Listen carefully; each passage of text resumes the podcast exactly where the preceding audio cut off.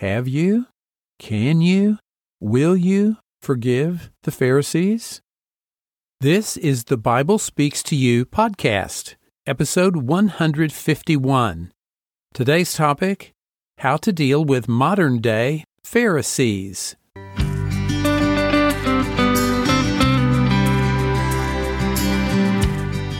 You're listening to the Bible Speaks to You podcast. I'm James Early, your host, and this is the place to be to rediscover the original Christianity of Jesus. Each week, we talk about how Jesus wanted us to think and act and pray and live our daily lives. And we dig down into the mindset of Jesus to discover how we can think and act like he did.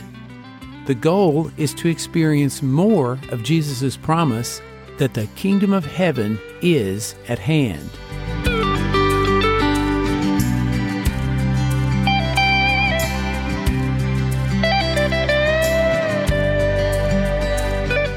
Hey there, and welcome once again to the Bible Speaks to You podcast. I am so grateful that you've tuned in today to listen. We're going to talk about a kind of a heavy duty topic this week how to deal with modern day Pharisees. This has become a problem in some churches where someone in a church's leadership becomes dictatorial, self righteous, legalistic, and does everything they can to stay in control. And the funny thing about Pharisees, they never think they are one. I've seen that in observing others, but it's also true for me. I didn't realize I was turning into a Pharisee and here's what happened. When I got really serious about my faith in high school, boy, I jumped in with both feet. I started studying the Bible more than I ever had. I started going to a different church than the one I grew up in. And so now when I went to church, it was because I wanted to, not just because my parents took me or because I thought I was supposed to. Well, at first, I pretty much put everyone at this new church on a pedestal and thought they had all their problems worked out and they were all deeply and completely dedicated to following Jesus. But after several months, I started to realize that no one was perfect. That really should not be a surprise, but I realized everyone still had some issues, and some of them, in my not so humble opinion, had more things to work out than others. I was on fire with the enthusiasm and idealism of youth, and I was blinded by my own pride. Although I wouldn't have called it pride at the time, I actually thought I was being humble, and I was to some degree. I had a sincere and earnest desire to learn more about the Bible and to live it in my life. I asked tons of questions because I wanted to understand everything. I wanted to do everything the right way. It all seemed so simple just follow the rules, go by the book, do what Jesus said to do. Don't do what the world says is okay to do. Everything was pretty much black and white. But somewhere, hidden under my genuine desire to obey God and follow Jesus, I was basically a little Pharisee in training. Not in a malicious way, and I didn't even realize it, but I slowly started to be kind of judgmental of people who were not living up to the high ideals Jesus had set, as if I were. And there was a point when I became a self appointed theology police force. If someone said something that was even just a tiny bit off what I felt was correct teaching, I would often point it out like it was my job to correct everyone. Let me just say that is not the best way to have a positive influence on people. Fortunately, over many years, God has gently and sometimes very forcefully rebuked my self righteous and judgmental tendencies. And I'll share one of those experiences in just a few minutes. Frankly, I still have to watch my thoughts to make sure I'm not doing the same thing today. God has been incredibly gracious to me in the way He has led me to be more loving and supportive of people instead of being judgmental. There have been several times in my life when I could have easily gone down the path of becoming a full fledged modern day Pharisee. I am deeply grateful for how God guided me at these crossroads in my life. I have much more compassion for people at church and people in general than I used to. But unfortunately, there are plenty of modern day Pharisees who don't even know they're Pharisees and who have not been aware of or responded to God's correcting love. In just a bit, I'm going to talk about how to deal with people like this in the church today, but first, I think it's important to understand what we're actually dealing with. What do I mean by modern day Pharisee? I use the term as a metaphor for people who have a similar attitude to many, but not all, of the Pharisees in Jesus' time. They were earnest in their approach to their religion and their faith, but because they were in a position of power, many of them became self righteous and judgmental. They focused on maintaining their place of religious and social authority over the people they ministered to. They gave the appearance of being holy and righteous, praying and fasting in public, going through all the outward motions of prayer and piety, but on the inside, they were often far from righteous. Jesus was pretty tough on the Pharisees of his day. He often exposed their hypocrisy and contradictory behavior.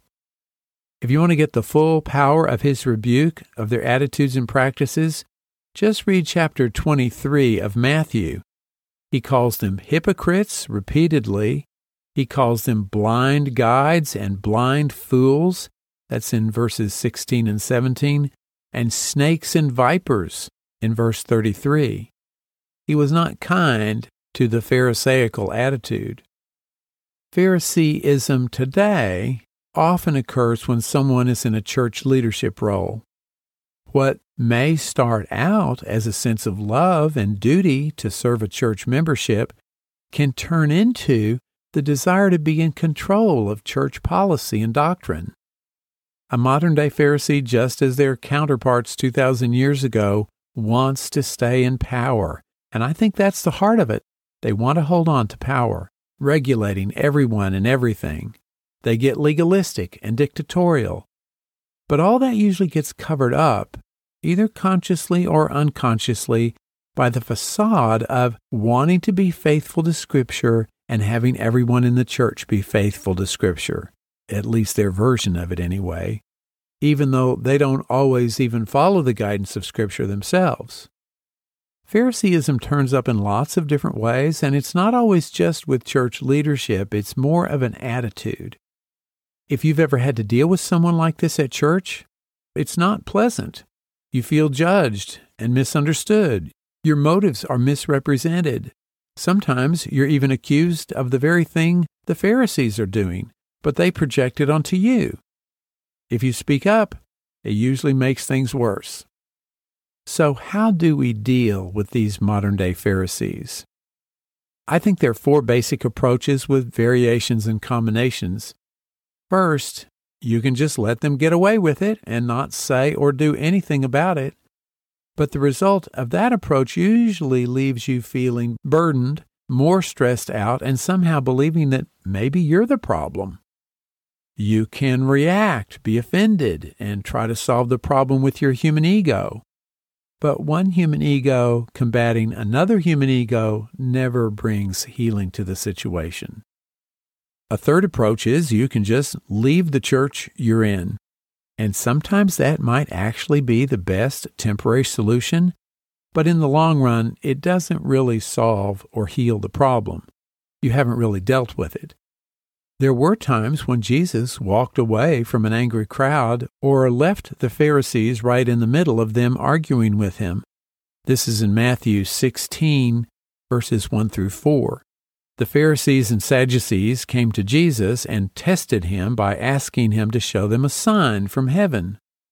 He replied, When evening comes, you say, it will be fair weather, for the sky is red. And in the morning, today it will be stormy, for the sky is red and overcast. You know how to interpret the appearance of the sky, but you cannot interpret the signs of the times. A wicked and adulterous generation looks for a sign, but none will be given it except the sign of Jonah. Jesus then left them and went away. He realized there was no point arguing with them. This may have ended the conversation, but it did not get rid of the Pharisees' attitude. The best approach in the long term is to follow Jesus' example and the guidance he gives in the Sermon on the Mount. It's not the easiest advice to follow, but it brings healing to the situation. It may not change the Pharisee, but it frees you from their influence and gives you peace of mind. And there's several aspects to this. You probably already are thinking what the first one is I'm going to talk about, so I'll just jump right in and say it. Jesus said, that's right, Matthew 5:44, love your enemies and pray for those who persecute you. Love the Pharisees. Pray for the Pharisees. Can you get to a place in your heart where you actually love the Pharisees in your life? That can seem almost impossible at times. Obviously, that doesn't mean to love their attitudes and behavior, but to love them as a child of God. And what about praying for them? For them, not against them. Not in a self righteous way, but in a humble, Dear God, please open their hearts and eyes to know you better sort of way. And then, of course, there's forgiveness. In the Lord's Prayer, Jesus empowers us to forgive anyone who has harmed us. And we use this phrase all the time. This is from Matthew 6:12. Forgive us our debts as we also have forgiven our debtors. Have you? Can you? Will you forgive the Pharisees? True forgiveness always brings healing. There's one more approach that Jesus took at times, and I mentioned this in Matthew chapter 23. Jesus rebukes the Pharisees, or rather their hypocrisy. He actually exposes their attitude for what it is a blatant lack of love for God and mankind. Now, I would caution you to be very prayerful and careful about taking this approach and openly or even privately rebuking the Pharisees in this way. Jesus' motives were pure.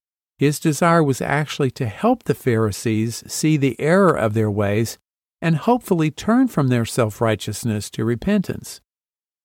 You and I could say the exact same words Jesus did, but if those words are said with anger, retaliation, resentment, or self justification, it'll just make the problem worse.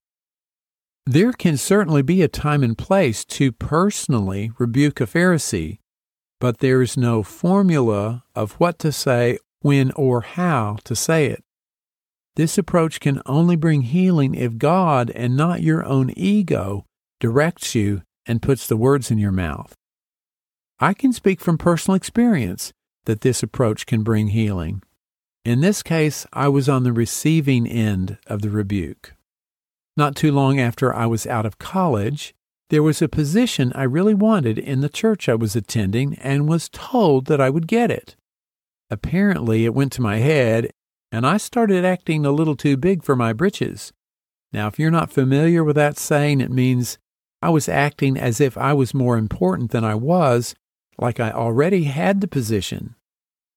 Someone from church took me aside and gave me one of the most stern rebukes I've ever had. I was told I would not get the position after all because of my self righteous attitude, acting like I was in charge when I was not, and thinking I was better than everyone else. I must say, in all honesty, I did not feel those accusations were fair or just at the time. I left that conversation pretty upset and felt completely misunderstood. But the more I prayed about it, the more I realized there was some truth to the accusations against me. It was a very humbling time. I realized there were some Pharisee attitudes in me that needed to be corrected. I know this fellow church member was motivated by love. He wanted what was best, not just for the church as a whole, but for me as well. He really cared deeply about my well being, even though he had to be very firm with me. And he was. Now, of course, the difference in this case is that I was not in a position of authority, but I was acting like I was. Often the Pharisees are in a position of authority. And it's probably a good thing I didn't get that job because I wasn't ready for a position of leadership with my attitude at the time. If you ever have to confront directly a Pharisee type of person, and it's not always just at church, by the way, remember that the most important thing is to let God fill your heart with love instead of condemnation. You just might make all the difference in someone's life, like the fellow at church did for me. And if you do rebuke the Pharisees, more than likely they'll get defensive and fill up with self justification. Or they may not even listen because they think they're in charge and you have no right or authority to talk to them like that. If that's the case, put on your spiritual seatbelt. Don't be surprised if they turn things back on you and accuse you of the very things they're doing wrong. In 1 John, it says, chapter 3, verse 13, Don't be surprised, dear brothers and sisters, if the world hates you. That's what's really going on when the Pharisees react, because the darkness hates the light. And Jesus said in John 15:20, "Remember what I told you, a servant is not greater than his master. If they persecuted me, they will persecute you also." It's really the nature of a Pharisee to persecute those whose words and lives shine the light of Christ on their darkness. Be aware of this and don't be caught off guard. Now, it's easy for me to say this sitting here in front of my microphone recording this podcast episode, but when the Pharisees react, try not to take it personally. When a Pharisee's attitude has been exposed, that's a lot for someone to deal with and they're just reacting to that exposure. Let them know you have come in the spirit of brotherly or sisterly love and not condemnation. And this may be an opportunity to take to heart Jesus' advice on how to deal with church discipline. This is in Matthew 18, 15 through 17. If your brother or sister sins, go and point out their fault just between the two of you. If they listen to you, you have won them over. But if they will not listen, take one or two others along, so that every matter may be established by the testimony of two or three witnesses. That's a quote from Deuteronomy 19:15. Verse 17. If they still refuse to listen, tell it to the church. And if they refuse to listen even to the church, treat them as you would a pagan or a tax collector. This can be more difficult to do when you're talking to a church leader but Jesus has given us this guidance for a reason. The reason people don't want to follow these instructions is usually because they're afraid of how it will affect their status in church. It's something that needs to be earnestly prayed about. And even with this guidance from Jesus, we need to let God direct all our actions and words in the process. You can speak truth to power, but then hold your ground and always do it with love. No one wants to think of themselves as a Pharisee. It's always easier to see this tendency in someone else than in ourselves. And we need to take a humble and honest look at our own heart. Is there even an inkling of self righteousness or self justification in our thoughts? We need to clear that out as well. Now, you may not have any Pharisees in your life, and if that's the case, I hope you appreciate what a blessing that is. You can certainly pray about the situation in general because there are plenty of Pharisees out there.